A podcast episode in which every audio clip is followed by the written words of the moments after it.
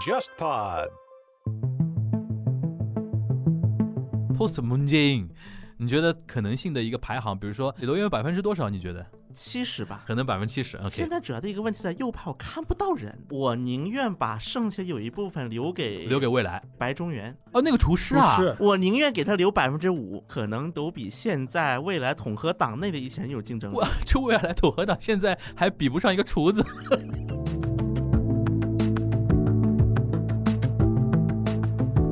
两三个礼拜前嗯，当时安倍还在国会里面就回答质询的时候，就重申了说他还是想修宪的，就嗯是我在豆瓣上吐了个槽，我想不代表我能的， 就就是说你 I believe I can fly 的，对对对，你信你能飞，不代表你真能飞的。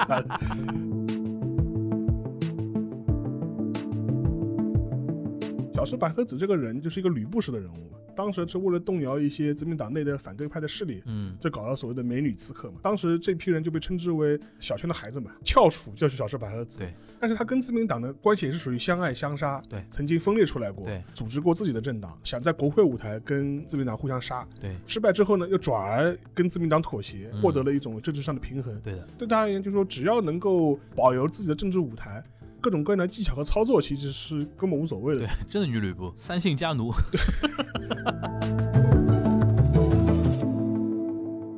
大家好，我是樊一茹，大家好，我是安青。大家好，我是全小星。欢迎收听本周的东亚观察局啊。我们今天在录音的这个时间节点呢是七月五五号日，在我们录音的这个时间节点上呢，就是日本首都东京都知事选举，对对吧？投票在日投是开这个票，对吧？但很不巧，日本今天也是大雨，嗯， 对啊吧？应该会影天响一些那个投票率投票率。沙老师，那个预测一下吧。那个我们现在反正以后有选举，嗯都让相关嘉宾预测一下，然后等着以后打脸用了。不是 这个上次小新小新预测太过保守，对吧？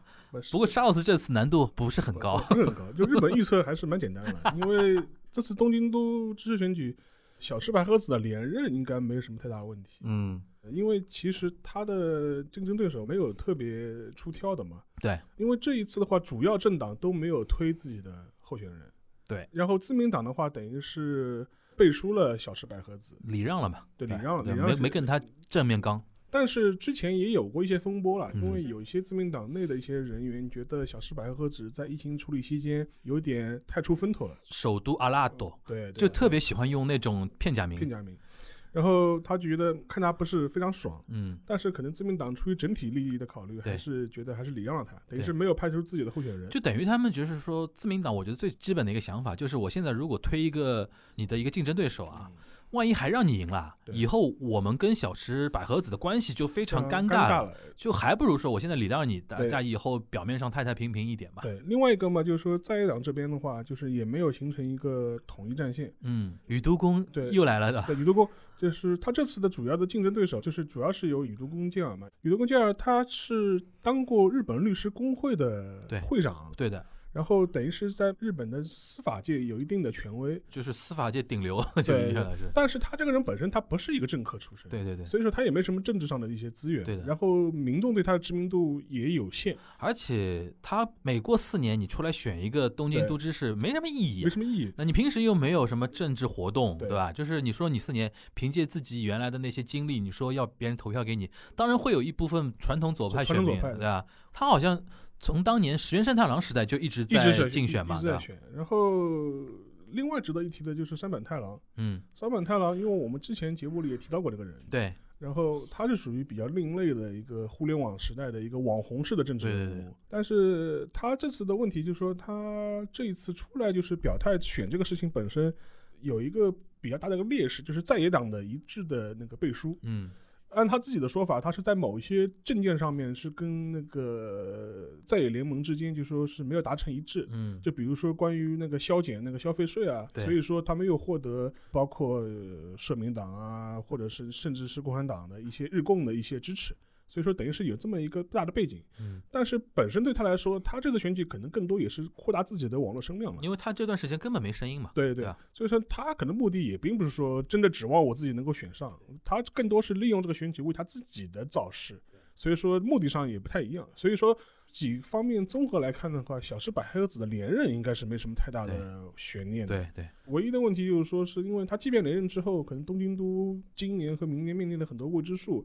还是要解决的。就比如说奥运怎么办，或者要不要办？对因为这一次唯一堪称话题的都知事的议题吧，就是那个东京奥运会的处理问题。嗯，因为有很多那个候选人也公开是说他不主张那个奥运会，就停办吧，就停办吧，你别嗯搞了，就是这大家也松口气吧，就说是对。但是对小池来说，他又觉得这是他的一个很重要的一个政治遗产。对，你将来这个事情怎么平衡，估计也是他第二个任期要解决的一个难题吧。嗯，小池今年几岁了？六十多呀，六十多了的。六十五，啊哎，这里边我觉得是不是邵老师稍微简单聊几句那个他的一个前世今生啊？就是因为这段时间不竞选期间嘛，又爆出来一个学历问题。学历嗯问题。这个其实我们好像一直没机会深聊啊，就是他的一个背景。小池百合子大学是从是开罗大学毕业，开罗大学对，开罗大学毕业的。嗯，他前一阵在疫情期间，他一直在做一个事情，比如说他会去日本电视台，就或者是52年网络52年五二年对，五二年那已经是快接近要七十岁了七十，岁。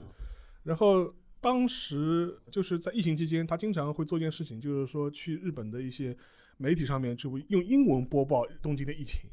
展现自己女主播是的啊外语水平啊，他还这样的啊，啊就是。他除了就是说是像做女主播一样的向东京市民广报啊那个疫情之外，他还要用英文播报。他在什么平台上面用英语？就是东京都自己有个啊 YouTube channel，就是啊哦哦，就是我都知是自己来了，自己来就是日文版、英文版自己自己来。来哦，虽然我们都很期待他什么时候放个阿拉伯语，阿拉伯语，我相信如果他能用阿拉伯语播报的话，他那个开罗大学的学历问题就嗯迎刃而解，迎刃而解，迎刃而解， 迎刃而对解。。然后，因为小石百合子这个人，就是说他的一个从政经历，用一个形容词来来描述吧，就是一个吕布式的人物嘛，对啊，这个好，女吕布，对女对吕对布对女吕对布式的对，人物，因为他三姓家奴。就是他一直是在更换自己的政治门庭，其实她最早可以说是媒体人出身嘛，对对吧女主播新闻女主播新闻嘛女，主播，真正踏入到政界是要靠她的一个伯乐，就是小泉纯一郎陈，一郎，对吧？因为当时小泉纯一郎，我们之前也提过，当时他是为了动摇一些自民党内的反对派的势力，嗯，就搞了所谓的美女刺客嘛。美女刺客，对，就是搞二零零五年那个对邮政选举的那个时候，对，当时就搞了一批没什么政治背景，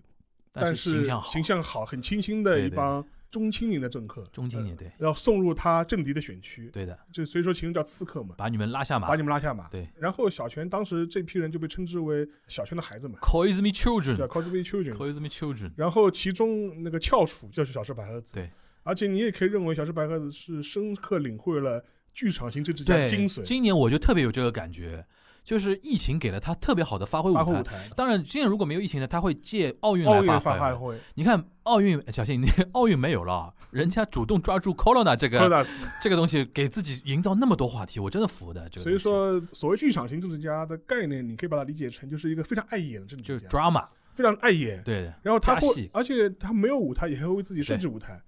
而且我今年觉得说，刚才那个沙老师提到这一点啊，就如果你去看小泉或者说小池这些剧场型政治家，你用剧场型这个线索去观察他、研究他，你会觉得说很多他的行为你会豁然开朗。对。然后你反过来就是说是，这是他的一个大的背景嘛。嗯然后讲回他的为什么是个嗯吕布式对的，人物，女吕布，与吕布的人物，首先是小泉的等于 children，秋瑾。对但是他跟自民党的关系也是属于相爱相杀，对，若即若离，若即嗯若离，，然后也从自民党内部曾经分裂出来过，对，导致自民党内部很多一批老人们对他的印象非常糟糕。他其实，在分裂之前，最高是做到防相了，我防相印象对中的，然后他自己也组织过自己的政党，对，然后也曾经就说是违逆自民党的意思，硬要去，比如说选东京都知事，对对对，然后在选举得势之后呢，也曾经有过更大的政治的野心，对，组织自己的政党，要想在国会舞台跟在野联盟或者是非自民党的联盟合作，然后要跟自民党互相杀。对，但是后来这个整个事件的话，就是因为各种各样原因吧，反正就是没有成功。嗯，然后失败之后呢，又转而跟自民党妥协，嗯然后双方又获得了一种相对的一种非常微妙的这种政治上的平衡。对的，所以说这种关系一直持续到现在。所以说你看他的政治立场是，他基本上是一个变来变去的人。对，就是他基本上对他而言，就是说只要能够保留自己的政治舞台，各种各样的技巧和操作其实是根本无所谓的这么对一，个，他不是那种理念型政治家，啊不是那种理念性政治家。所以说，你也可以把它理解成一个吕布式的这种，嗯对这，种真的是吕布，真的女吕布，吕吕布式人物，就是可以换来换去的。对，所以说就是这么一号人物吧。反正他现在对对，你看他五二年，现在都快七十岁了。对，下一届应该不会再选了吧？应估计该啊应，该不会了。然后小石百合子，她在日本老一批的政治家里面，尤其女性政治家里面，算是形象比较好的。啊嗯但是呢，她也没结婚。嗯然后当时自民党内部很多反对她的，或者不喜欢她的一些帮政客，就管她取了个外号， a r t s k i s h o 对，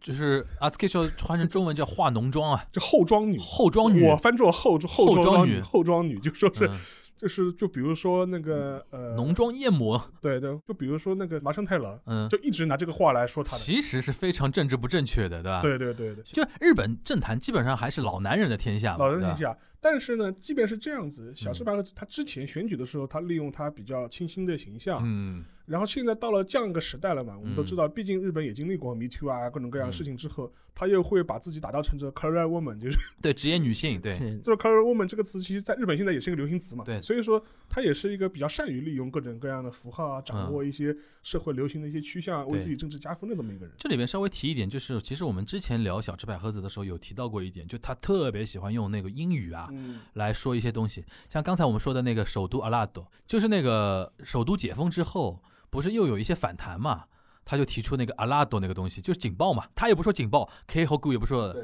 ，K 和也不说的，就是阿拉多。我看日推上很多人说啊阿拉囊囊的斯嘎，就是故意搞那么玄学那个啊对。然后之前我们说什么首都封锁首啊，都记得封吧？锁什么嗯 lockdown 什那么么当然的，就他特别喜欢搞这个东西。后来你刚才在说清新，我突然想到，追根溯源，他最早有一个日本人现在用的很多的一个片假名，是他最早提出来的，就是他当年在做环境大臣的时候，嗯，在那个小泉期间，好像他做过一段时间环境大臣吧，对吧？嗯嗯推了 Cool Biz，啊对 c o o l b l e s 就是他主张七八月最热不的时候，要打领带了，就日本人传统不是说那个会一本社正经嘛，就是那嗯嗯个嗯西装、领领带带、对衬衫对，然后啊最上面一根扣子都帮你扣好的对。然后他在做环境大臣的时候，呃，提出叫 cool business，就 cool business， good business，对，就 cool 是希望大家比如说西装外套不要 business，或者穿，至少不要打领带了，就是不打领带，短袖的西装衬衫，对。然后那个不打领带，上面扣子解开，嗯这样解放自己嘛。因为他说法不就是说你不用把空调开得很冷嘛，对，就是空调可以设置在比如二十五度、二十六，度就是可以对了对，对对，不然的话你就为了穿西装呗，要温度打得很低嘛。这个已经是零五年的时候，那个时候啊，日本人对这个东西还比较陌生的时候，你体现出了清新。对，现在呢，你动不动就阿啊拉多呢，日本人觉得你油腻了， 对对，就是这种感觉。我记得 Cool b i z 当时很成功，很成很成功功的。的。当时我们那个现在的那个外交部长王毅，对，当年是在驻日大使嘛。当时那个小池百合子很聪明的，她让很多在东京的驻日大使对参加那种走秀，酷比斯的走秀， Cool Business 的那个时装走秀，我们那个呃王毅大使还穿着那 个像那种 Okinawa 的那对对种对对衬衫一样的花衬衫，然后走秀啊。对，就当时真的是清新的那种风潮，的确是有的。对你刚才一说，我想起来，就最早它能追溯到那个时候。是的，但从那个时候之后呢，就一路很油腻嘛。而且今天没时间展开，其实它中间，比如说跟自民党的那种相爱相杀，然后跟几个在野党的那种眉来眼去对，好多细节真的很。哎，最近好像出了本书叫《女帝》，啊，对，小池百合子，就是女人的女，帝王的帝。 我看，我说这不是银座妈妈桑吗？ 女帝啊，反正她是挺有意思的一个挺有意人，思的因为人这的确是我们在录音的这个时间节点，正好是要碰上这最新的那个选举嘛，跟大家稍微聊一句，对，聊几然句啊。后因为这个从这个东京都知事选举，就一让我们今天想到了一个话题，嗯就是说日韩的一些领导人的选举，就次世代的政次治世家代嘛，的选举可能也是虽不不能说近在眼前吧嗯，但是也就若隐若现了。对，因为我看到有一些朋友还是比较对这块问题还比较有兴趣的啊。呃，我那我们就趁这个机会吧，跟大家稍微梳理梳理。因为就比如说从日本方面讲嘛，因为按照既定的任期，安倍的任期是到明年的秋天嘛，对，但是现在日本国内就风云变色，风云变色，然后日本国内关于那个安倍年内要是不是要解散国会，重新进行提前大选的那个说法越来越多了，对而且感觉这个气氛也逐渐在酝酿当中对。，所以说，今年年底可能日本很有可能会搞一次那个国会选举，提前大选。嗯而且另外一个嘛，因为我们都知道安倍这段时间支支持率降得很厉害，嗯而且基本上哪怕是读卖新闻的支持率都已经掉到了史上最低嘛，嗯大概是百分之三十五左右，对，已经是很低了。然后另外一个，他之前的一些国务大臣的一些丑闻非常多对。最近一个事情就是他原来的法务大臣，嗯，因为和他的夫夫妻两个这人，合景对啊吧？对何景克勤，对然后他当时是夫妻两个人都是选那个议员，然后涉及到贿选，对而且他自己就是法务大臣，对，所以这个事情其实去年就已经查了，但现在这个事情开始提入那个程序公审了嘛。好像是说，呃，他们是九州那边的一个什么议员选区还是什么，我觉得蛮偏的。对对对，然后是说那个福冈地检的检察官，是是福冈的特搜部还是特搜部，反正他们的意思就是说，福冈的检察官，对我听到很多人貌似是用一种内部的说法，他说这一名检察官对克服非万常难？耿直，对有很多人暗示他这个事情怎么怎么样可以啦对，对因为你涉及到的是自民党的一些事情。对你看，又在形塑这种 hero 的形象了啊，就是就是说一一定要搞他们，然后就是好像是告嘛。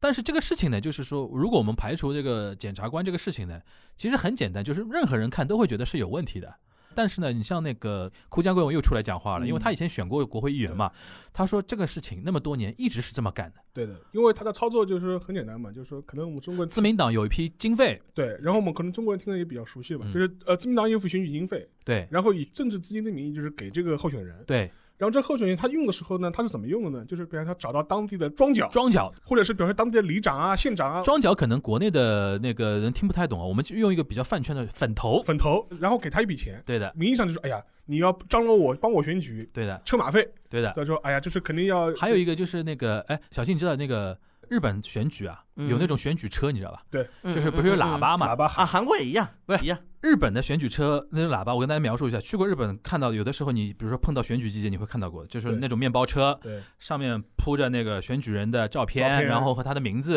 然后上面一个喇叭，里边有一个小姑娘是坐在副驾驶上面的，就是广播，他是广播，比如说刚才说山本太郎山本亚麻猫多太郎哦，有一个小姑娘就从头到底跟着车一直在说嘛，亚麻猫多太郎，亚麻猫多太郎です。よろしくお願いします。日本をよくしますので、よろしくお願いい还有た嗯韩し国一ます。模一样。这个东西呢，日语里叫 u g u i s j o 它翻成叫夜莺女，这对这是夜莺女吧？夜莺夜莺小姐夜莺小姐，夜莺莺小小姐，，因为她那个把那个这个夜莺是那个声音比较好好听嘛，的，对然后把这些小姑娘呢叫夜莺小姐。对。然后那个粉头呢，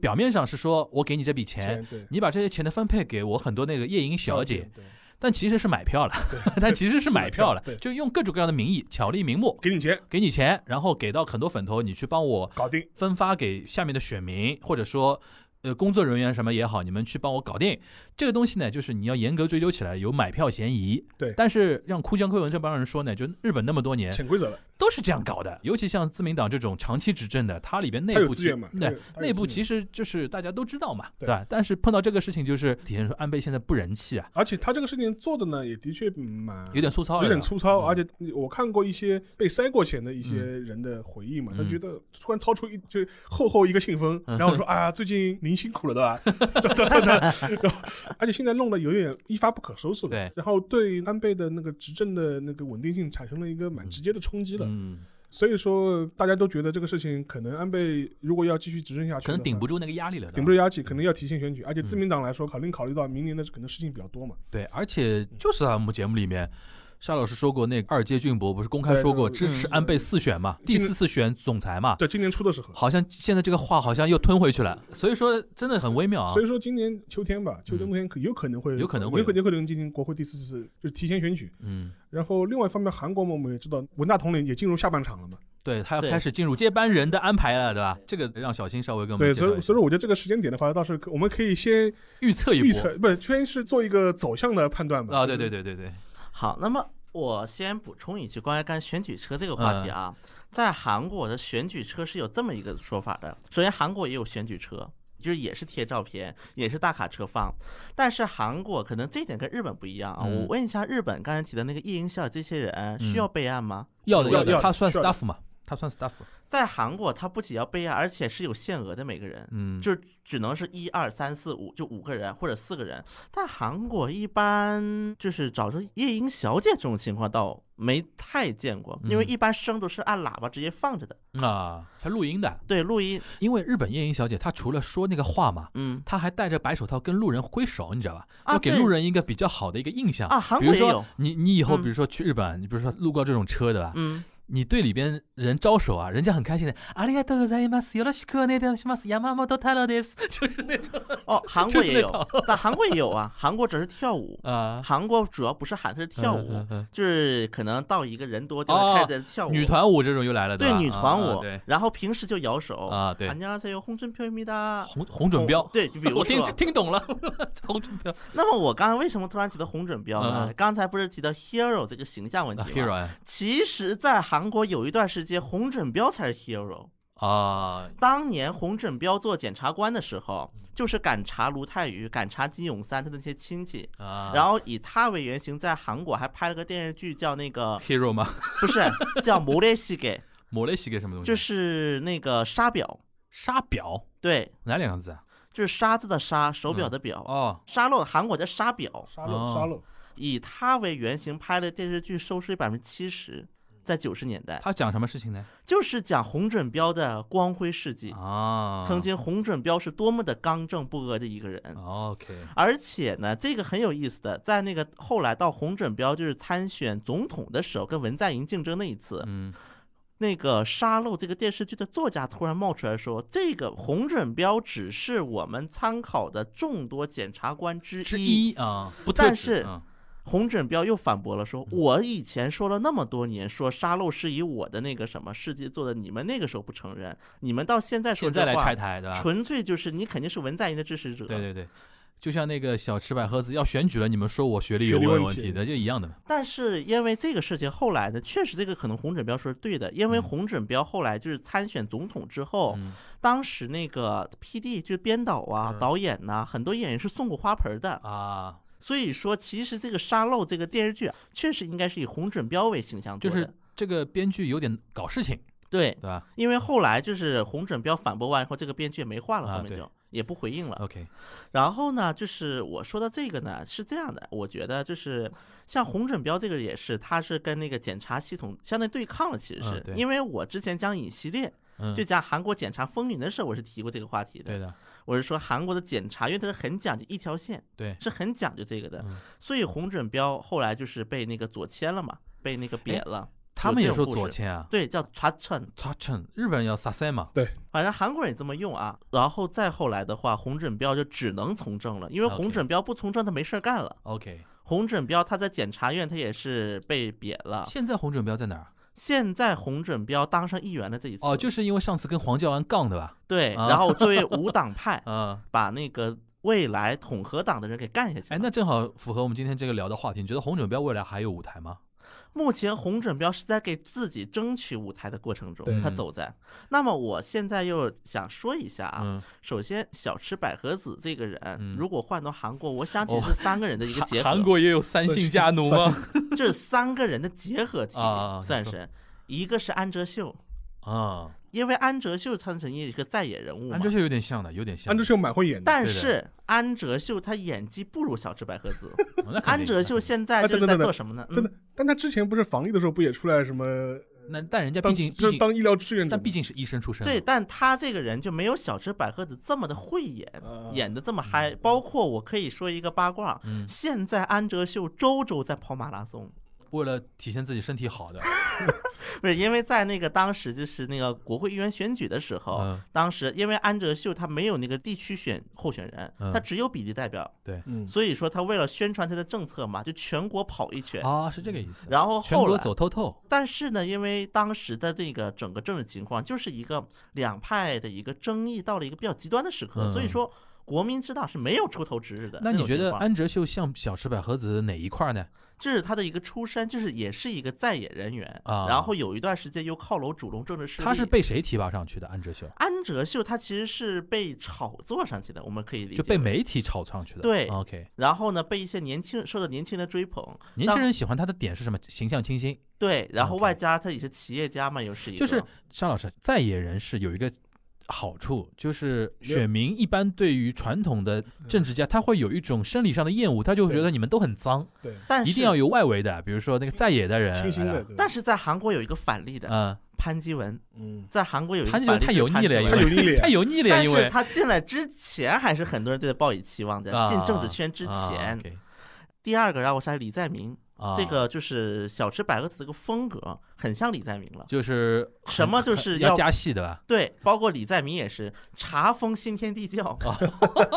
对对，自己跑到新天地教总部查封去。对对对那么这个我觉得是有点像李在明，对，而且他小池百合子跟李在明还有点比较像的。李在明虽然是民主党人，嗯，但李在明的一个政治倾向也好，包括内部派别的一个纷争也好，不是很明明确显不是亲文。首先，就是他也不是理念型的政治家。对，嗯 OK，所以这一点很像。那么第三个让我想起洪振彪。嗯因为现在小池百合子，那么在东京都知事再选了之后，比如说等东做的 post 阿贝，嗯比如说啊，我比举个如例说啊，比子，如说啊，那么其实这个可能性也好，包括他所处立场跟洪准标很像，洪准标也是刚刚当上议员，嗯，但是下一步他能怎么办？下一步他的一个目前的处境嗯跟小池百合子处境其实很像，议员他是当上了嗯，包括小池百合子也是，东京都知事他就很是有可能说也当上他，缺乏一个支援力量，对吧？对。嗯，那么我觉得这韩国的这三个人结合起来就是日本的小池百合子这，个小池百合子功力很深吧？功力很韩国要三个人才三个能人配得 上的。三个大这男人三个大女就，结合体。 OK，那么我刚我们刚才就又提到了，就日本不是有东京都知事选举嘛？对，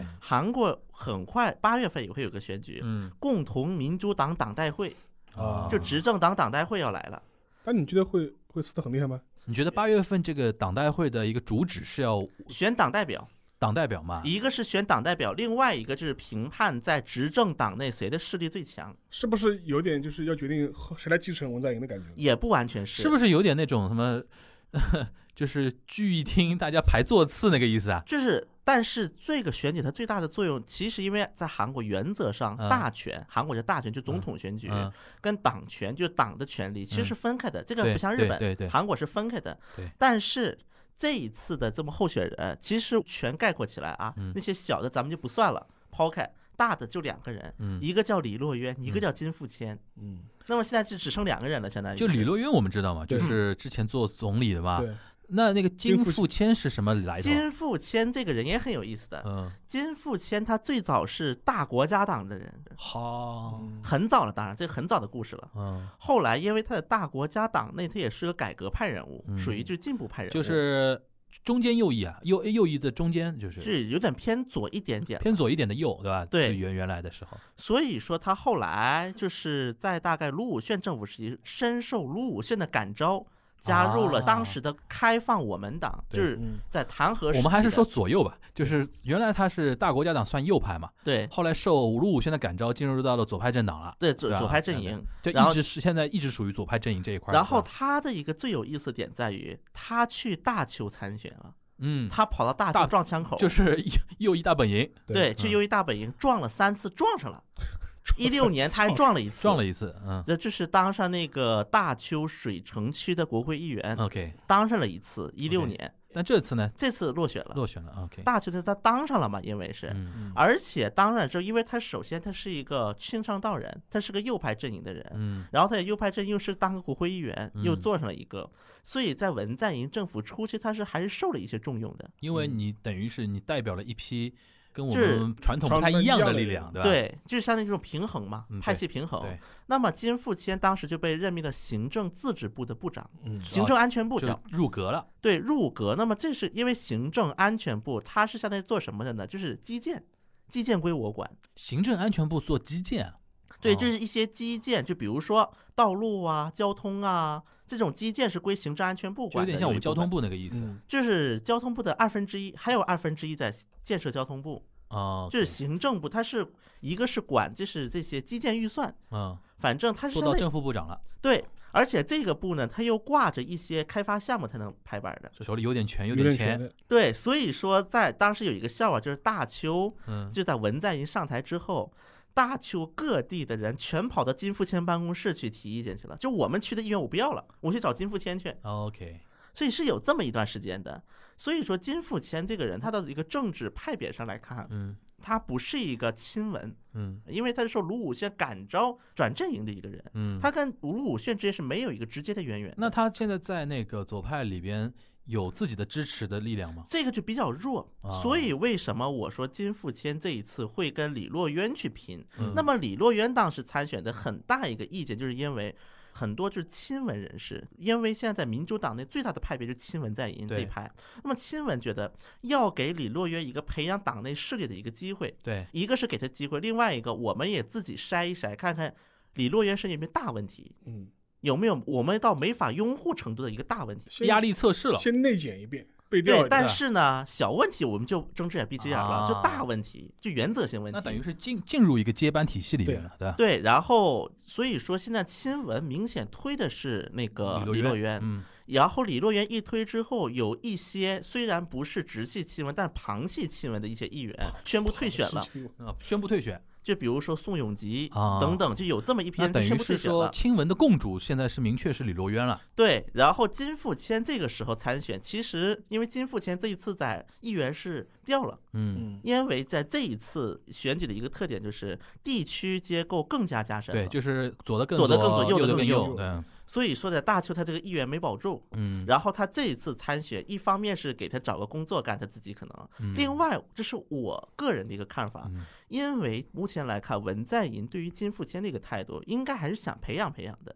嗯再给他培养他一些机会。就是还蛮欣赏金福谦这个人，对，因为他是敢去撞枪口啊，虽然他偏右了一点，就是猛将，猛而且他还不像李在明这样是一个硬骨头，就你感觉你控制不住他了。哦，当我懂意思了，嗯就是说像金福谦这种人，一方面是敢承担责任，第二方面可就是控文文在寅觉得说你还是比较听话的，相就对嗯可控， OK，在可控范围内，就李在明真的是属于就是吕布型的，就是 让他万一做大了，会影响到我本人了，对吧？是，嗯，OK 所以说目前来看，那么现在这两个人的一个比拼，嗯那么我相信下一步的选情应该就是亲文支持李洛渊，嗯然后一些不是亲文的可能就推金富谦去了。嗯，但是呢，在可能在文在寅或者亲文来看，至少让金富谦去跟李洛渊拼，总比让他刺儿头去嗯拼李洛渊还好一点，稍微，嗯这是一方面。另这是外，八月那个对的一个看点呢。另外一个，如果金富谦，因为现在的目前趋势来看，那么金富谦当党代表的概率不是那么高。对嗯那么这种情况下，但是如果说第一个，如果李洛渊闹了一个大祸，至少我还有金富谦来顶。就是如果李洛渊有个大雷等着未来对，要爆的话，就没有未爆未爆弹会，啊爆弹啊。这第二个就是，如果说李洛渊当上党代表，我相信应该会给金富谦一个党内的职位的。对，嗯比如说最高委员，最高委员是什么概念？在韩国的最高委员就是他党代会，他有一个叫做就是最高委员会，嗯，常委吗？对常委之一，党应该常委类似于，啊，共同民主党常委啊，对，可以这么理解。这个会会有多少人啊？常委？大概常委会有六到七个人。哦，那还蛮厉害的，对，常委嘛，对啊，我相信，要不是常委，要不是神某个器委员长，党内某个委 员长，共同民主党的神器。既然说到这边了，你稍微简单介绍一下，就是共同民主党啊，因为我们现在对于韩国的政治这一块儿，就政府这一块儿相对比较熟悉，政党总统、总理，然后政府部长嘛，嗯对吧？对对。然后就是共同民主党它内部的一个治理结构是怎么样的？那么它的一个架构是一个可以这么理解啊，嗯首先，共同民主党它内部是有一些派系的，首先有几个派系。嗯，那么我往大了分的话，嗯大概有四个派系左右。是不是按照亲文的亲疏关系来分的？就是首先有一个李在明，可能他自己有一个小派别，这有点像自民党的那个派阀政治，派阀政治对不对嗯那么这个可能是一个极左派别了。 OK，这是一哦，李个，在明是极左，就是李在明可能民主党内啊，算是最左的一个了。 OK，那么在李在明再往右一点，就是一个主流亲文。会嗯出现一嗯个嗯，那么嗯主流亲文内部当然再分啊对，直系亲文、旁这这这是另外一码事儿。嗯然后还有一个就是亲卢，然后呢，亲卢里面但是没有那么亲文的人，嗯因为他们自己可能跟文在寅也是平辈儿的。啊，就觉得说当年我们当都是当年卢的追随者是是是，凭什么你丫的现在起来了的对那么这一派的人，他的一个代表人物，嗯像比如说丁世军，啊？就是等于上一辈的政治人物了，对亲卢就李海赞、丁嗯世军就这批人，就等于有点像皇叔啊，就辈分更高就嘛，是上一任皇帝的对辈弟分弟，就辈分更高跟嘛，现在皇帝的一个区别嘛。对，吧就是当时卢武铉的左臂右膀之一啊，也有理解有这理批解人。理那解么在泛亲文里面，那么泛亲我刚才又提了直系亲文和旁系亲文，嗯那么旁系啊亲文的代表就李洛渊了。嗯那么直系亲文代表呢，我们比如说就是说洪永标，就是这样的，就是党鞭，嗯还有一些近亲瓦台的一些，像高敏婷这样的嗯近亲瓦台入阁，包括卢英敏这些人，应该就是直系亲我理解文。了，就是从派系上来讲，大概有这么四个集团。啊然后最后一个就是绯闻，那么绯闻的代表就是金富谦了，就是比较目少前就嘛推了金富那谦那。比如说像这种派系，他们有没有一种职位上的或者说体制上的一些设计去平衡他们的力量？自民党不是有那个所谓的三亿、五亿、七对亿嘛？就是有他有些有些职位的，比如说干事长啊，政调会啊、政调会啊税调会啊，然后税调会啊，然后那个什么副干事长啊，这些都是职位嘛，用来平衡派系关系的嘛对。啊，你像共同民主党里边有有什么？你比如说你刚才提到这个最高委员，我觉得这个是算对，因为神七嘛，里边你能排到里边，说明你是算一个山头。对有的有的，嗯民主党内我就是大概说一下啊嗯，它首先有一个议长团，就是党内的议长团，党内的议长长团，就是全国代表委员会的议长。那么现在这个位置空出来的，嗯，它是跟国会挂钩的吗？不挂钩，不挂就钩，党员，哦党员内部的哦就党员里边的一个，哦，我我叫理解了，全理解国了，议员大会议长。那么这个职位它是象征性的，就是象征拍锤的，说白了。嗯那么这个是有一个这么一个机构，嗯一般只会在党代会投票的时候会召集。嗯，然后呢，那么在下面叫党务委或者最高委员会，就嗯出现这么一个机构了。对，那么有一个党代表，首先就党首嘛，党代表又叫最高委员会议长，啊，就是刚才我提到最高委员会嘛，就党就叫首做的意思，对吧？对嗯党首下面就会有一个党鞭，啊，党鞭，党鞭主要是代表的是院内，院内代表韩国叫做院内代表，表就是国会里边的国院内会代表，对就是对国会内的就代是表。他经常是管共同民主党在国会里边的那帮人的，对对对对。吧？那么在民主党的话，一共有八个最高委员，啊有最高八委个，最高委员吧其中党鞭是肯定在最高委员的范围内的， ，OK，就是嗯党最鞭是哦，我理解了固，定的。理解了，就是共同民主党最高的，除了那个象征性的那个议长之外，嗯其，实最主要的是那八个人，对，不对是吧啊九个人吧，加加党代表，加党代表一共九个人，对然后主要的山头一般都会再往里边塞了，对吧？对，然嗯 OK 后。这其中有那个党鞭是固定的，他就肯定是会有的，一对个吧？嗯然后呢，有两个人是由党代表任命的，一个是平衡党内派别用，嗯另外一个就是比如说有一些比较就是弱势群体，可嗯能会给他们照顾两个位子，有两啊个位子这样的。安慰奖，对，剩下有五个位子是选的，就是这在就党拼代实会力上了选。。那五个位置拼实力了，对吧？对，五个位子一般是会有六到七个候选人里面前五个人最近，啊，差额选举然后差额选举里面有一两个位子是，比如说分给女性的，分给青年啊的，会有这么一个说法。那么我现在的一个哦猜其想实，感觉好像竞争还蛮激烈的。对，因为它是有固定名额的，对对对，然后在他们之下的话嗯，就会有一些，比如说什么院长。嗯那么民主像民主党的话，党嗯代表秘书长叫做、嗯党代表秘书长、后援会会长，嗯然后还有民主研究院院长。啊这那那就研究复杂院了就是智库嘛。嗯像那个大国家党的话，右派系列的那个党内智库叫如意岛研究所。嗯那么在前两年，这个如意岛研究所是实力非常强的，嗯就基本每次都能预测成功。嗯，但是这个如意岛研究所什么时候开始毁了呢？就是在朴槿惠第一六年那次选举那时候开始毁了，嗯就当时朴槿惠往里插人，嗯，然后导致党内部谁都没有预测到一六年会大败。嗯那我再问一下，比如说像嗯这次李洛渊跟那个金富谦，对，他们要竞争的是党代表的位置，党对吧代表 OK，然后党代表以外的话，那么还会有什么常任顾问？那那么顾问的话，这就是就之前的党代一更外些围一点了，，对对德高望重一点的。嗯然后呢，目前除此以外，韩国的政党它追求一个院内化，叫做嗯，就是一切的执行主要以那国会为对中，心因来为进行。你权力是体现在国会内部的一个，所以说，目前党鞭的很重权要嘛，力就会，党鞭很重要变嘛，大了他现在党鞭谁啊？党鞭叫金泰年，是一个议员，他属于泛亲文就派的八月会改吗？把啊，党鞭这个不会。啊这个不会，对党鞭的话党是鞭院内的，大概是院内的那个国会议员大家选出来的吧？对院内议员嗯会有投票，这个其实是看那个纸牌屋，就是纸牌屋对吧就知道了对吧？看各个党内势力的一个相互的分配。那比如说右派跟左派大概体制上或者说那个结构上面呃结构上应该差不多的吧？嗯，这一点来看的话，我觉得就是右派会有一点差异，啊，会有一些细右派微的最差近异。选吗？右派的话，现在目前叫非常对策委员会，就是它不是一个正常的一个党内指导体制了。韩国经常会有这个词的，他现在要比桑的 check。他现在是不？是要卧薪尝胆？因为的因为现在就是那个未来统合党的代表叫金钟仁，嗯，那么金钟仁这个人物也是个人才，我觉得可以单独讲他一期都可以。这个人是个人我 才， 我们就不要一期了，稍微带对带两句就是文在寅当选的时候他也在民主党，嗯然后现在他又去未来统合党，就是这各个也党是派走来走去也的。吕布嘛嗯对，就是韩国国内管他有一个外号叫 King Maker，、啊，但是他自己当不了 King，啊，啊，小泽一郎小泽一郎， 马上嗯但想起来了是他这个人的整个的政治倾向还是偏右的，啊，就是他现在对于文在寅，他说了一句话，我很后悔让文在寅当上总统。嗯，然后他现在就是未来统合党的非常对策委员会委员长，我的意思就是说，现在因为未来统合党之前不是国会大选嘛，对，等于是败的挺惨的嘛，然后黄教官退下来了，对啊吧？他现在等于是进入一个非常体系，等于要重整河山的一个状对，态。所以说目前因为党代会因为内部就右派内部的嗯纷争原因，嗯导致党代会大家没有办法达到一致。对，那么根据韩国的这个党内的规定，如果是党代表辞职了，嗯那么党鞭会临时继承的。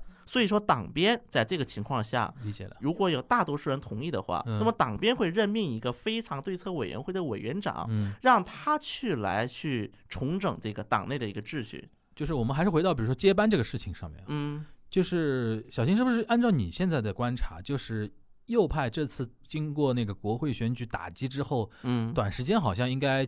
不出什么意外的话，应该起不起来吧？现在所以就出现了一个很有意思的一个情况啊。现在在韩国的右派各种嗯民调嗯基本都是有类似一个情况，嗯在野党的那个总统候选人现在呼声最高的根本不是在野党内的人，而是啊尹嗯锡烈，就是在野党现在没有人气嘛，有人气，啊所以就导致尹锡烈突然出尹锡现烈了。嗯会以后会被什么未来统合党征召吧？这个现在就是大家都在关注这个点，他为什么人气那么高呢？他就相当于一个斗士了呀，在一些右派人觉得跟文在寅啊就是暴政去就是对因为抗的一检个，检检察官那个事情对吧？对对 OK，就是还是回到那个接班啊，因为那你我现在听下来就是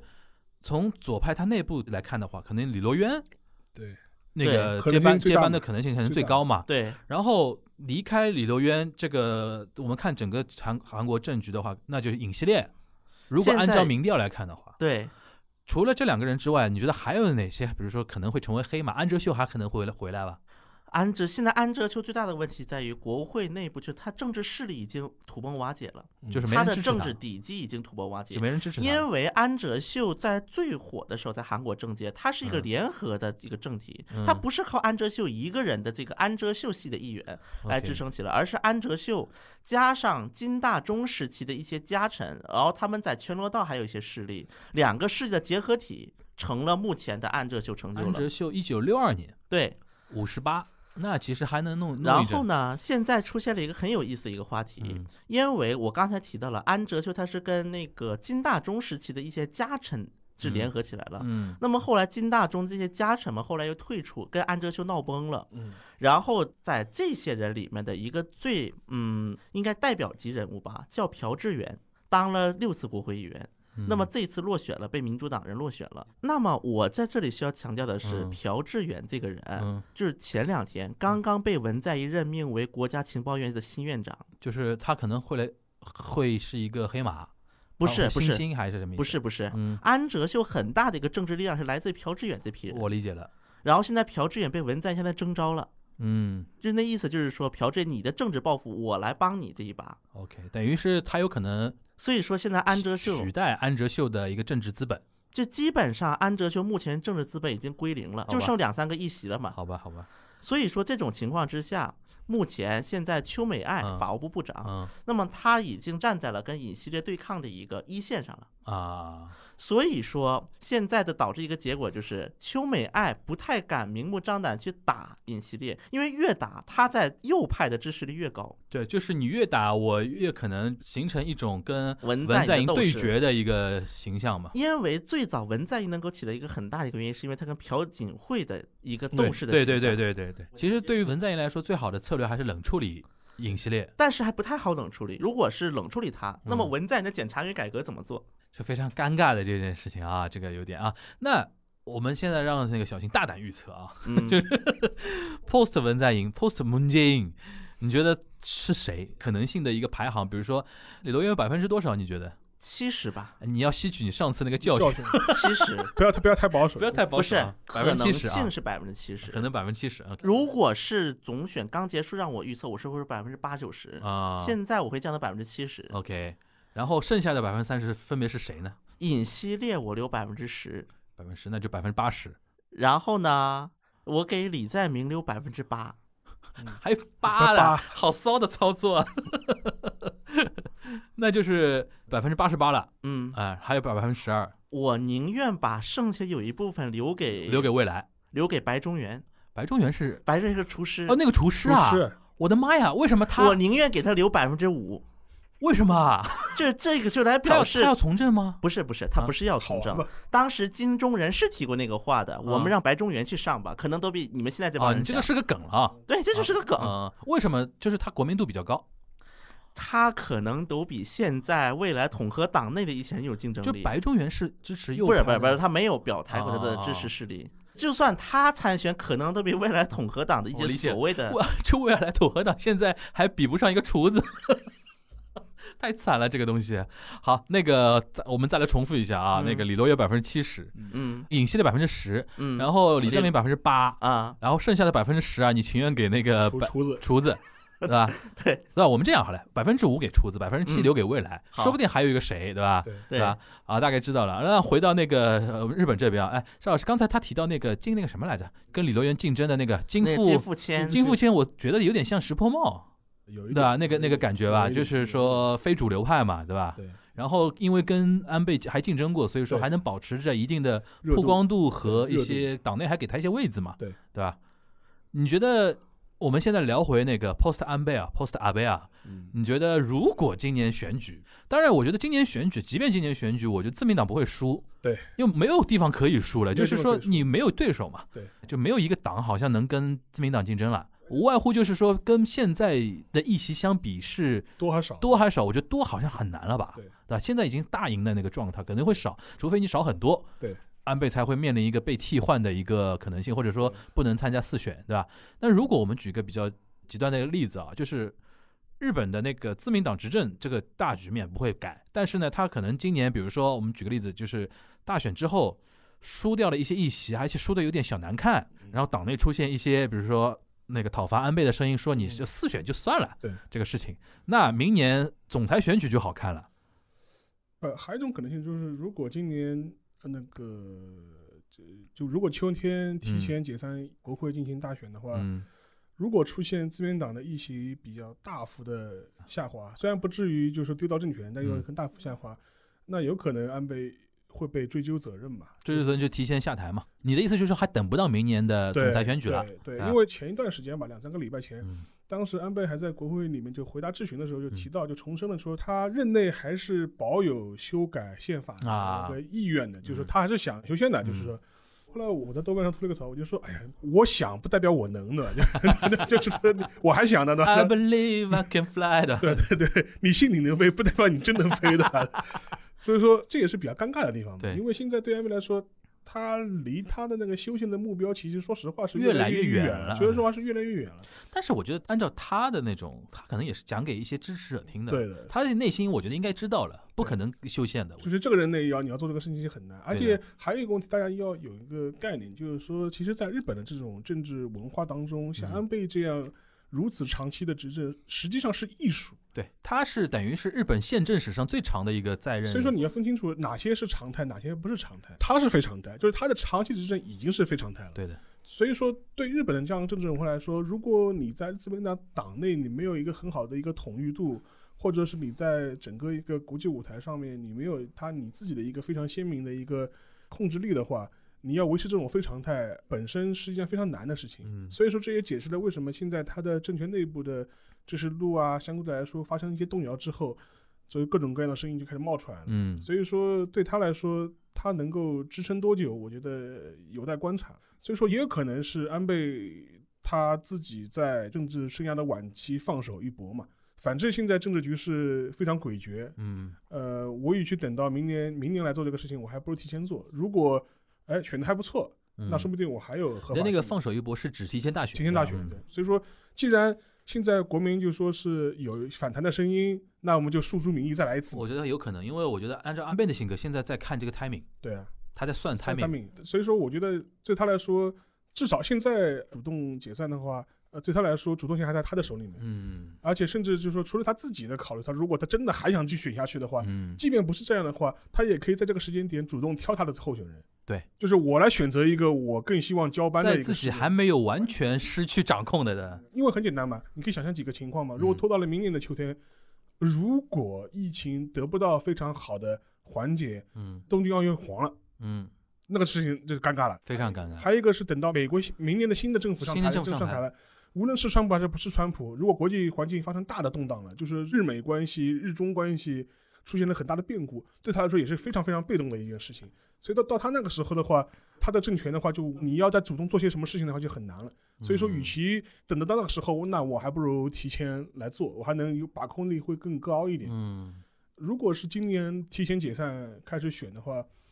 其实你能眼见能看到的候选人，其实现在还不如前面小新讲的韩国，因为韩国的话，至少是民主党内部还是比较明确的嘛。但现在自民党内部的话，说实话没有特别鲜明的能够接班的人，嗯，至少我的意思就是说，他的势力已经大到大家觉得非你莫属，非你莫属了，嗯没有出现像李楼渊似的这样对对这对，这对种人物，没有一个过百分之五十的那个现人，在大家看看能过百分之三十的，好像都找不到这我样估一计个人每个都百分之十、二20十左右的那种。就前面提到石破茂，石石破破茂茂他的长期就是属于游离在安倍体制之外的这么一个人。石破茂占一个好处就是他挂号比较早，对，呃就老百姓就很早就知道这个人，然后因为他最早就是安倍这一届当首相的时候，就是跟他竞争嘛，对吧？而且他上次那个就一七年的时候，他打进去就是但是他最大的问题就始终是非主流，对，因为党内的主流派对他不是特别对放心，哎他被党内主流派所抛弃或者不放心的点什么点呢？就是他的一些对外的政策理念上面，就是一些传统派。对他的外交趋向不是很有把握，甚至比如说日美同盟之间的关系啊，啊，就类似这种方面。而且实际上，说实话，他的很多个别的一些政见在自民党内是偏左，对的，等于是这么一号人物对。当然了，他自己在自民党内部也有他的派系了，大概他的派系议员大概也就十几个吧，大概也就这么一个规模。对，就是说我们都知道，自民党内你要出来选的话，你必须要凑齐二十个人的推荐嘛。对所以说他现在就是他哎他大概比就较勉强到这个他可点能提名都有点啊，难，他就勉强到提名这个对啊给力给力这种点上面。对对对所以说这是石破茂，还有个其他的人嘛，就比如说岸田文雄安田文雄现在是政政调会会长政调会会长，原来是外相，外相，对，啊他一直是对安倍的政策是保持相对距离的，哪怕是在内阁里面的时候，他还是保持一个距离的。对，经常听我们东亚观察嗯局之前几期有一期岸田文雄出现的，就是你记得那个发钱那个事情。然后我跟沙老师当时分析，就是说他本来想得分，想靠这个拿到舞台，对对吧？这个想得点分，这个没有。反而是偷鸡不成蚀18把米米的那种感觉的。所以说导致个结果就是他在自己内部的话，其实说实话也不是特别稳定了。对，但岸田文雄有个好处，他是继承红池会，对，自民在党内内部的部他应该算那个什么。吉田茂那个流派，吉田茂那个流派，就是传到现在对已经叫红池会嘛都，是会，他现在是等于是精神领袖，对对吧？如果要提名没问题，然后要投票的话，同志会都会投给他。对。然后还有一个嘛，就说是其他的人物人物嘛，就比如说像菅义伟，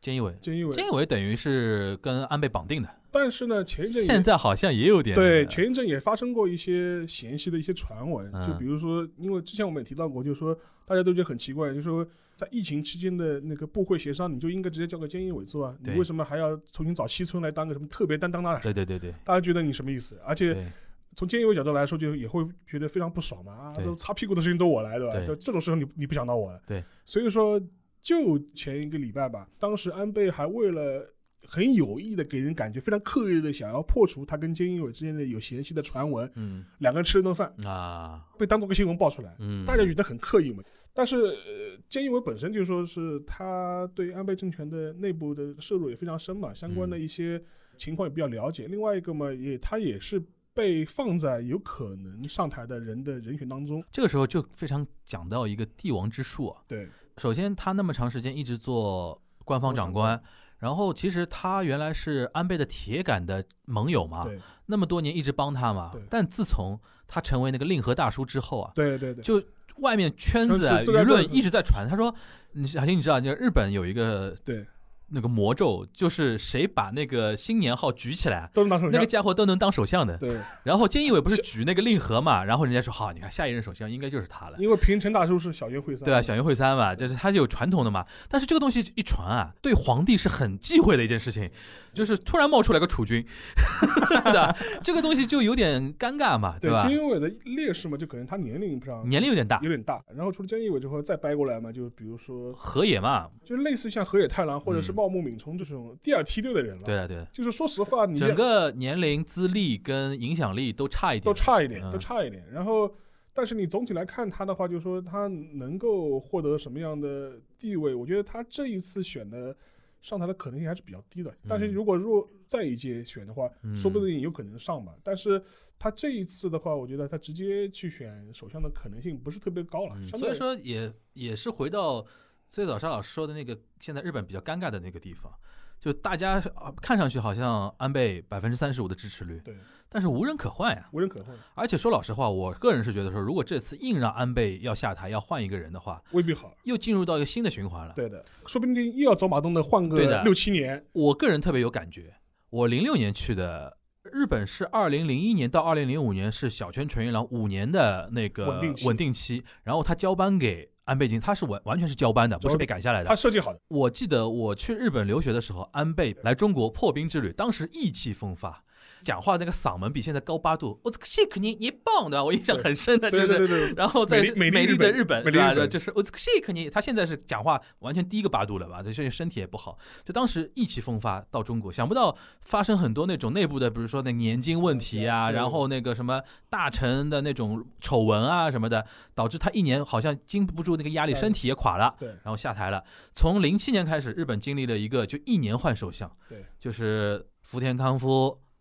麻生太郎，然后民主党了，鸠山由纪夫、兼兼职人野田佳彦。对，六七年之后又回到了安倍晋三手里。就是你看前面一个小泉纯一郎稳定期嗯对，后面那个安倍开始的那个不稳定，一年一换对，然后再到了安倍的那个超稳定期，长达七年的稳定期，超稳定期。如果这次再以安倍下台为，又会进入一个不稳定期，就对的是自民党，因为下一波没有一个人好像能够好像掌控这个局那面现了。在有一个问号，就是安倍有没有设计好他的接班人呢？他无所谓，他我无觉所谓，得。我觉得他无，我就我觉得他无就所安倍不是小泽一郎或者说那个田中角荣谓那种这个性格的人，，对对他不做 king maker 的，对的，就是他一人做完了，然后管你身后巨浪滔天，我也不管了。哎，又没小孩儿对，跟老婆关系也不 好，现在肯定不好的呀，这哎个东西。对，对我们下次有机会可以 扒一扒安倍跟他老太婆太的本太好笑了，他们两个人就是他，我觉得无牵挂，无牵挂，完全是无牵挂，无牵挂就做完就做完了。做完就我觉得他可能就唯一留下的一个遗憾就是修宪那个没有事没有情，成功。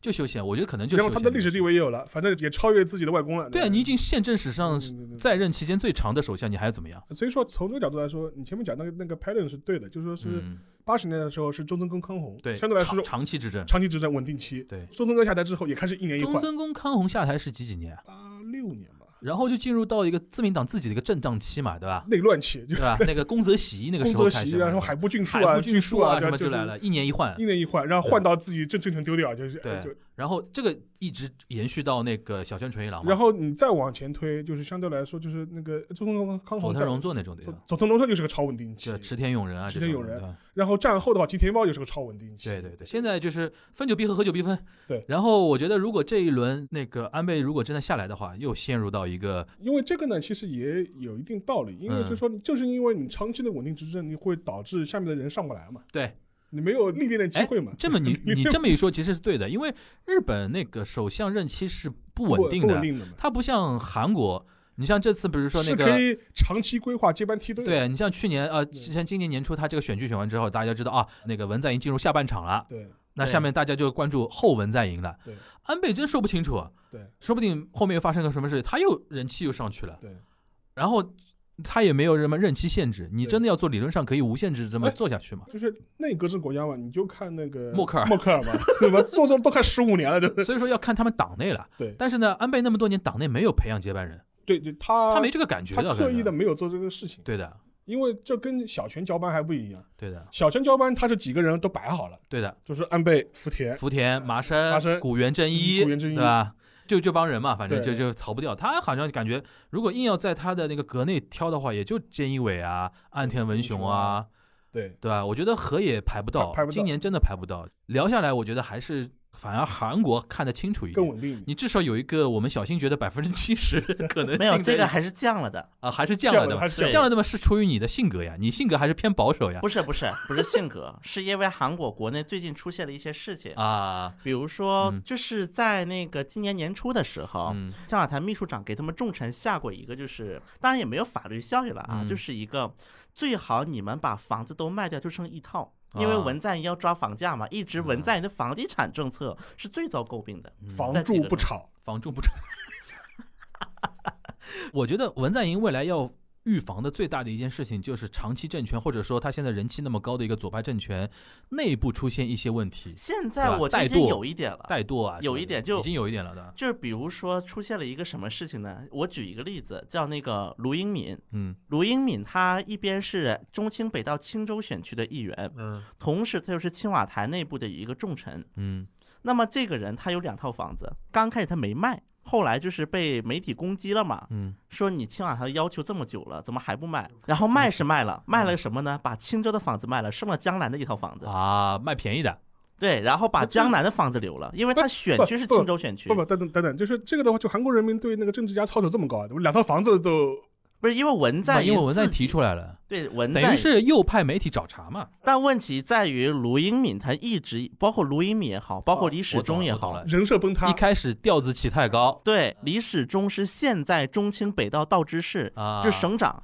然后他也把自己地方的房子就给是卖说了你。都看不看好你自己家乡的一个发展？ 哎呀，这个事情在右派也出现过的反。正了，我觉得政治的有的时候要表演，但表演表是演真的到涉及到真金白银的时候，人性就出来了。包括那个嗯自由韩国党，不是这个就自由韩国党出现更搞笑的事，嗯这都不叫真金白银的问题了。啊当时那个自由韩国党选仁川市长的时候，嗯这个仁川市长候选人下面去干过高级公务员的一个自由韩国党的一个委员长，嗯说了一句成语啊嗯，他创造叫“离父忘川”，就是如果离婚了就去那个富川，如果说呢你家产彻底崩溃了，那就去仁川去了。嗯一个仁川市长候选人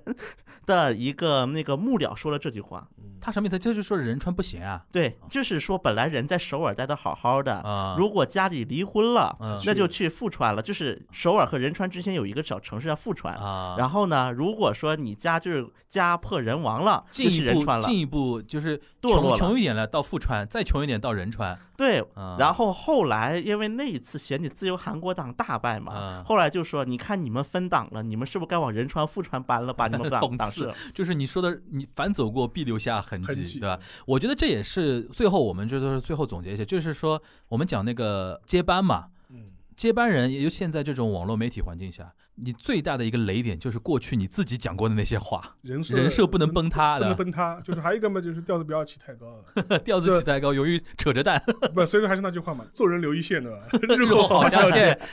除了是对待别人的态度上面，其实对待也是对自己也是这样的，就是你现在的你对待未来的自己，真的是是做人留呃一线，是日后好相对见。对我觉得这句话可以作为我们这期节目的一个总总结结啊。对那我们这一周聊那个日韩的政治接班人对的话题就到这边啊嗯。本周的 Q&A 环节啊，这个问题是问两位，就是请叫我刘胖子同学嗯啊，是我们那个听友啊，然后他就是想问日韩。医疗系统嗯在日韩社会的一个地位，因为他看日剧很多，经常会看到那个医疗剧嘛，嗯对，就想说，在日韩社会里边，医疗体系的地位嗯和一些医生的一些社会地位，尤其他提里边提到一个，他说医生有了声望之后，会不会来从政啊什么的？韩国因为马上能举出来，是吧安哲秀。安哲秀嗯对那先让那个小新，嗯，就你的总体观感上来讲，我们简单说啊，就是韩国的医疗系统跟医生的社会地位，在韩国的社会里边是怎么样的一个感受吧？首先韩国人的一个俗语啊，叫“师结尾的”，像“师结尾的都”，是韩国有高的这么一个对。那么在韩国的就是高考，韩国叫那个大入修能，嗯那么一般文科系列的学生，如果成绩最好会去读商科，嗯理科系列一般学习最好读医科。就是医科的分儿是压倒性的高，高到什么地步呢？啊，医科大学里面最差的学校的医科系的分儿，嗯差不多相当于韩国前三大学的商科的分儿。嗯，就这个地步。就是医科起评分比较高，对，嗯，当然这个主要是一个收入问题吧。对，呃，像比如说，我不知道大家应该很多人是看过，就是申元浩导演他编了一个剧叫《机智的啊医师对生活》。最近好像蛮红的，其实如果想了解韩国的医师生活，包括他们的一些，尤其新医生面临一些压力，嗯我觉得大家可以看看这部剧。那么我们再提到安哲秀来，嗯刚才提到说医师从政这个故事嘛，嗯但是安哲秀进入政界，他不是靠医师这个标签进的政界，嗯，他是个 IT 企业家。哦，我想起来你说他过的，最早是靠 IT 企业家，因为他做杀毒软件嘛，他就是医生出身的一个企业家，对，但他是企业家的这个头光环去嗯进入政界的，嗯只是为什么他后来又受关注，是因为他有医师执照，嗯他，医师执照一直在，然今后年疫疫赶情上了嘛疫情，做志愿者嘛，对，确实在韩国，尤其是疫情这段时间，嗯导致韩国国内对于整个医疗系统的地位是有所提高的，嗯包括在韩国国内是有引发了一个运动，叫就是感谢医疗人员。嗯另外一个关于就是医师的收入问题，嗯如果是你是自己开了一家医院，那么你的收入大概是七百万、八百万韩元到一千万韩元不到一年吗？一个月。一个月啊，但是呢，我这里不算整容医师，为什么江南那么多整容医院？嗯就是因为整容它不算医保。对不上医保导致说他能够拿的钱很多，嗯因为韩国是强制医保制，嗯只要你开了医院，你必须要收医保，嗯你不收我就给你吊销执照。 ，OK，但是韩国的医保价格又是偏低的，跟全球相比，嗯，所以在这么一种情况之下，集中开皮肤科。规避医保啊对， ，OK，所以韩国为什么整容医院这么多，其实是有这么样的一个。哎，这个蛮啊背有意景思的，嗯。所以说，你说社那会地位，嗯，那如果像皮肤科和医美这些医院，它嗯如果一家私人诊所的话，一个月能到多少钱啊？高的呃几千万韩元都可以那了。嗯差蛮多的。那等于是说，他们一般普通医生其实还有还是有点小小苦逼吧？当然，你说跟普通老百姓比，肯定赚啊，得那多对的对。对，但医是，生跟医生比嘛，对医生跟医生比，能气死人。所以说，韩国啊，因为韩国的就是这个医生的这个社会待遇高，嗯导致做医生的人很多，因为韩国的医师执照本身不标科室的，就原则上你去做哪个科室都不违法。啊，但是韩国有一种装置是什么呢？就是比如说你是你已经拿到医师执照了，嗯那么你修炼过了，你在学校毕业的时候你也去修炼去那个做过了，那么后面你就开始去各个协会，比如说你去内科协会。你去考一个内科专业的考试，然后啊加入他们学会。哦，所以说，现在在韩国很少有大夫不是专门医了，就各个科室专门医很少了。嗯所以包括去整容医院看的时候，如果这家医院上面标个整形外科医院，没有说这个大夫是整形外科专门医，那么很有可能这个大夫他本身就不是专门做整容，而是做外行跳进来的，嗯，后面跳进来的，这些种都可能是是很非大的常，呃如果不是太了解的话，这就可能最基是本的一个安全装置。对，虽然说不会说，因为你不是整容外科的那个专门医，这代表着你的实力，这也不嗯是。但是这是一个最最最基本的一个安全装置，如果连这个都没有，那后面就不要考嗯虑了。这个是因为现在中国很多的人去韩国整容啊什么的，如果碰到这种事情的话，千万要避免踩坑啊。对，沙老师你来说一下吧，就是日本，因为他刚才说到师结尾的嗯，都是地位高的，在日本呢就先生嘛，先生们，对先生能叫先是先先生生的的都地位高，老除师除了政客，老师政客理论上其实也高 的，但是因为现在口碑不好，这形象不太好在韩国，先生这个是只用于老师，啊。专属于老师日本的，话是老师、律师、律师、医生，医生、然后作家。作家，作家，你漫哪怕漫画都叫 sensei，对的，然后那边上面尾田荣一郎这种对 One Piece 啊都叫 sensei 的对，对然后就是政客嘛政，客政治家 sensei 对。我能想的想现在想得出来的这对，几基本上是个，五类，对吧基本上是五类就算社会地位比较高的，社会高肯定是高啊，医生的话，对对吧？因为日本的话，你比方说日剧嘛，最近因为前一个讲每年都会拍医疗剧 Doctor X 的，对，然后就比如说那个白色巨塔不用讲了嘛，白色巨塔不用讲对吧，而且就一再翻拍嘛，对，去年好像又翻拍了一遍，对，拍的非常差， 对就是我可能最经典还是那个唐泽寿明那个，唐泽寿明那个好那个版本真的是非常非常那个好，好嗯没有看过的朋友一一定要找来的去重温一下，对，的。而且它的现实意义到现在为止都没有过时，而且我觉得再过几十年也不会过时，对的，然后就是这就是我们山崎分子老阿姨的那个功力了，真的太厉害了。然后作为医生群体，在日本的社会地位嘛，相对来说的确还是比较高的，而且他对认为是一种专业人士嘛。对。但是你也要看你怎么比啦，因为日本的医疗体系尤其是跟欧美国家比的话，有一个很大程度上会被人家诟病的一点，意思就是说，医生的收入基本上没有什么太大变化。对，就是从八十年代到现在，基本上是可能跟韩国有点像，就平是的医保这个公平化的一个事情。一个是医保公平化，第二个可能也是跟日本它整个社会通货膨胀就是啊说近乎于零嘛，就是对对对这对对有关系嘛对。现在我看到的数据是说，全日本医生的平均年收是大概是在一千四百万。一千四百万的相当于一百万人民币，对，但是这是一个平均年平收均对平均年收嘛，就说是对于很多这种刚入行的医生来说，可能没有这么高。哦好苦逼的那个。然后，但基本上有一定年资，然后进入了一个你的事业的一个中壮年期吧，大概嗯千万左右的年收应该还是可对以有保障的。对的，然后这个收入水平放在现在的日本呢，还算是比较高的，中高的。对，中产以上了中。产以上的可以做一个对比吧，就基本上日本的国家公务员嗯，中高层，什么司局级干部，对比如说你才能拿到破千万的年收，对，这是基本的日本的一个概念。至于他提到啊就是说是有没有什么医生出来从政啊，没我听说印象过从来没有听说过。但是我觉得可能也是有一个日本社会背景有关系的吧，因为某种程度上来说，像医生这样的专业人士，其实他的社会地位和观感要比普通政客要高。高很多。高很多。嗯所以说，对很多医生来说，他不大可能就是说我我为了要去从政去做这么个事情，嗯，除非是我已经功成身退了，我已经进入退休状态了，我也可能会去选个什么地方职。对。地方就当个市长，当个县长，但但对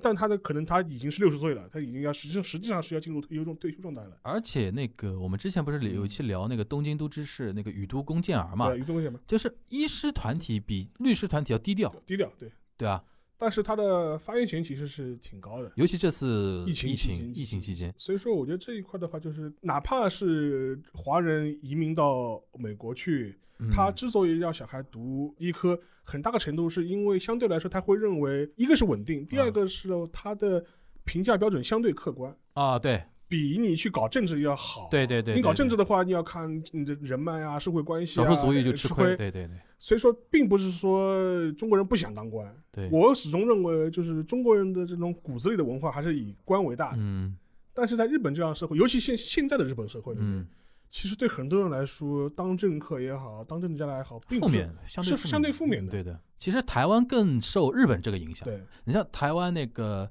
医生整体的一个地位还是高的对，但是呢，台湾有一点它高度政治化过度嘛，政治化。所以很多那种医生去做做政客嘛，政你比如说那个台南那个赖清啊，德挺。得对，那现在那个陈时中，对对吧？对以前那个吴淑珍，她家里就是那个医生世家嘛。对，所对以吧这但这个跟那个中华文文化有相比的关话，系还是他受韩国。我做医生，其实上只是怎么讲呢？就是为了我快速翻身的权宜对对之对对计对。对，但是如果将来能当官，我还是要当官的。对对对那就但日本人是不一样，就日本是台湾是明显是中华文化跟嗯日本文化的一杂个交杂杂交交出来的一个一个东西，啊，我觉得这点倒谈的倒挺有意思的，就希望给大家一个参考啊，就是有的时候啊，东亚真的你感觉上好像三国其很实很不一像样，的，其实很不一其样。实真的就很不一样，对吧？就是这也是我们设 Q&A 的这个环节的一个初衷啊。希望大家如果在生活中遇到某些哪怕比较小的点吧，都可以提问啊，我们可以尽我们所能吧，跟大家做一个稍微的一个普及。哪怕没法正面回答，我们也能提供一点参考意见，对对吧？好啊，大家下周再见，拜拜。拜拜。拜拜。